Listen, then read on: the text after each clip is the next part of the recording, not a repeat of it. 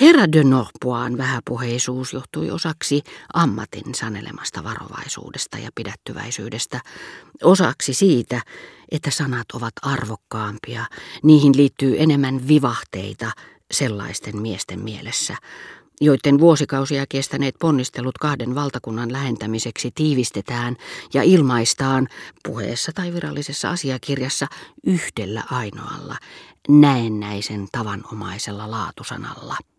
Ja häntä pidettiin hyvin kylmäkiskoisena valiokunnassa, jonka istunnoissa hänet nähtiin isäni rinnalla, niin että kaikki onnittelivat tätä entisen lähettilään osoittaman ystävyyden johdosta. Mutta eniten se ihmetytti isääni.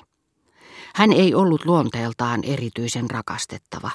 Oli tottunut siihen, että läheisiä ystäviä lukuun ottamatta hänen seuraansa ei juuri pyritty, ja tunnusti sen itse ensimmäisenä. Hän tajusi, että suurlähettilään ystävyyden osoituksille oli luonteenomaista se täysin yksilöllinen näkökanta, jonka kaikki omaksuvat mieltymyksiään seuratessaan, niin että jonkun henkilön älylliset avut ja hienotunteisuus eivät ole sellaisen ihmisen silmissä, jota ne ikävystyttävät tai kiusaavat yhtään mitään, verrattuna jonkun toisen iloiseen ja vilpittömään luonteeseen, jota taas moni muu pitäisi kevytmielisyyden ja tyhjänpäiväisyyden huippuna. Uskomatonta, mutta totta. Herra de Norpois kutsui minut taas päivälliselle. Kaikki ovat siitä otettuja valiokunnassa, missä hän ei ole henkilökohtaisissa suhteissa kenenkään kanssa. Olen varma siitä, että saan taas kuulla kaikenlaista kiinnostavaa vuoden 70 sodasta. Isäni tiesi, että herra de Norpois oli ehkä ainoa, joka oli varoittanut keisaria Preussin kasvavasta vallasta ja sotaisista suunnitelmista, ja että Bismarck – kunnioitti aivan erityisesti hänen älykkyyttään. Viimeksi oopperassa kuningas Theodosiuksen kunniaksi järjestetyllä vastaanotolla lehdistön edustajat olivat panneet merkille, kuinka pitkään tämä hallitsija oli keskustellut herra de Norpoin kanssa. Haluaisin tietää, onko sillä kuningasvierailulla todellakin merkitystä, selitti isäni, joka oli hyvin kiinnostunut ulkopolitiikasta. Veli Norpois on tunnetusti oikea tuppisuu, mutta minun seurassani hän kyllä sulaa. Mitä äitiini tulee, hän ei luullakseni ollut erityisen mieltynyt lähettilään edustamaan älykkyyden lajiin.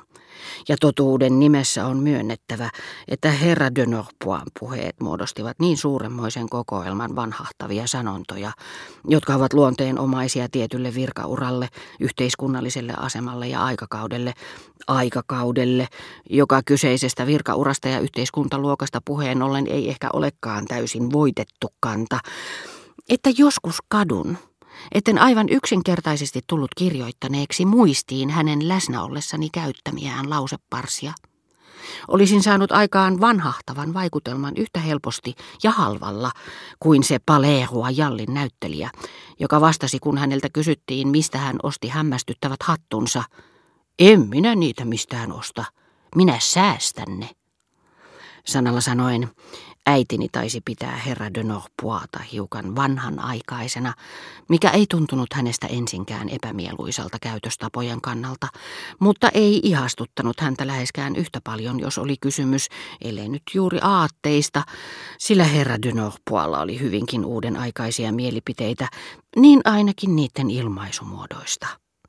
Mutta hän tunsi vaistomaisesti, että imartelisi hienotunteisesti aviomiestään, puhumalla ihailevasti diplomaatista, joka osoitti pitävänsä tätä niin suuressa arvossa.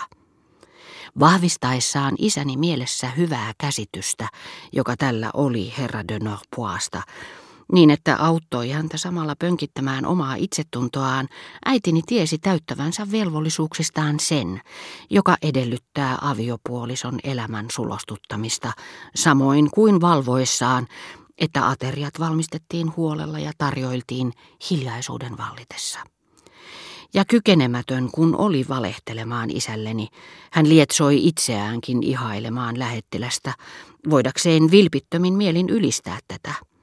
Sitä paitsi äitini oli luonnostaan mieltynyt herra de Norpoin ystävälliseen ilmeeseen, hänen hiukan vanhahtavaan kohteliaisuuteensa joka oli sen verran juhlavaa, että kun hän kadulla kulkiessaan huomasi äitini ajavan ohi vaunuissaan ja ryhdisti kookasta vartaan, niin ennen kuin kohotti hattunsa tervehdykseen, hän heitti menemään juuri aloittamansa sikaarin punnittuun tapaan osallistua keskusteluihin, joiden kuluessa hän puhui itsestään niin vähän kuin mahdollista ja otti aina huomioon keskustelukumppanille mieluisat asianhaarat.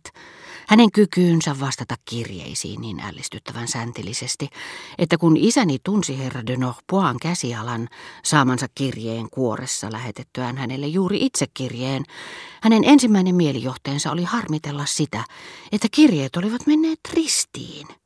Tuntui siltä kuin posti olisi lähettilästä varten järjestänyt ylimääräisiä ja ylellisiä kantoja. Äitini ihmetteli, kuinka hän saattoi olla niin säntillinen, vaikka hänellä olikin niin paljon tekemistä, niin rakastettava, vaikka olikin niin varattu, eikä tullut ajatelleeksi, että vaikka on aina väärin ymmärretty, koska. Ja että niin kuin vanhuksetkin ovat ikäisekseen hämmästyttäviä kuninkaat, vaatimattomuuden perikuvia ja maaseudulla elävät aikansa tasalla, herra de Norpois selviytyi täsmälleen samojen tottumusten voimalla, niin monista velvollisuuksista, ja vastasi kirjeisiinsä niin täsmällisesti, oli niin miellyttävä seurapiireissä liikkuessaan ja niin rakastettava meidän seurassamme.